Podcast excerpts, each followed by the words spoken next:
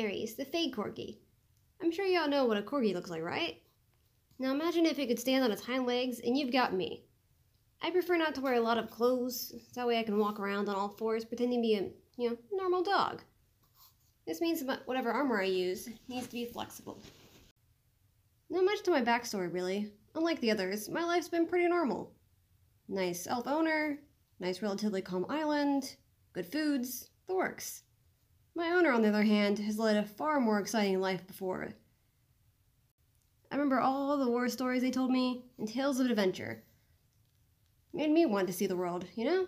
Get out there, adventure. So when they asked me to look into something for them, I was more than happy to. Turns out it was necromancy that they wanted to know more about. After fighting a Lich King years ago, the mix of curiosity and thirst of knowledge, it left them ready to ready and gearing to go search for it. So here I am.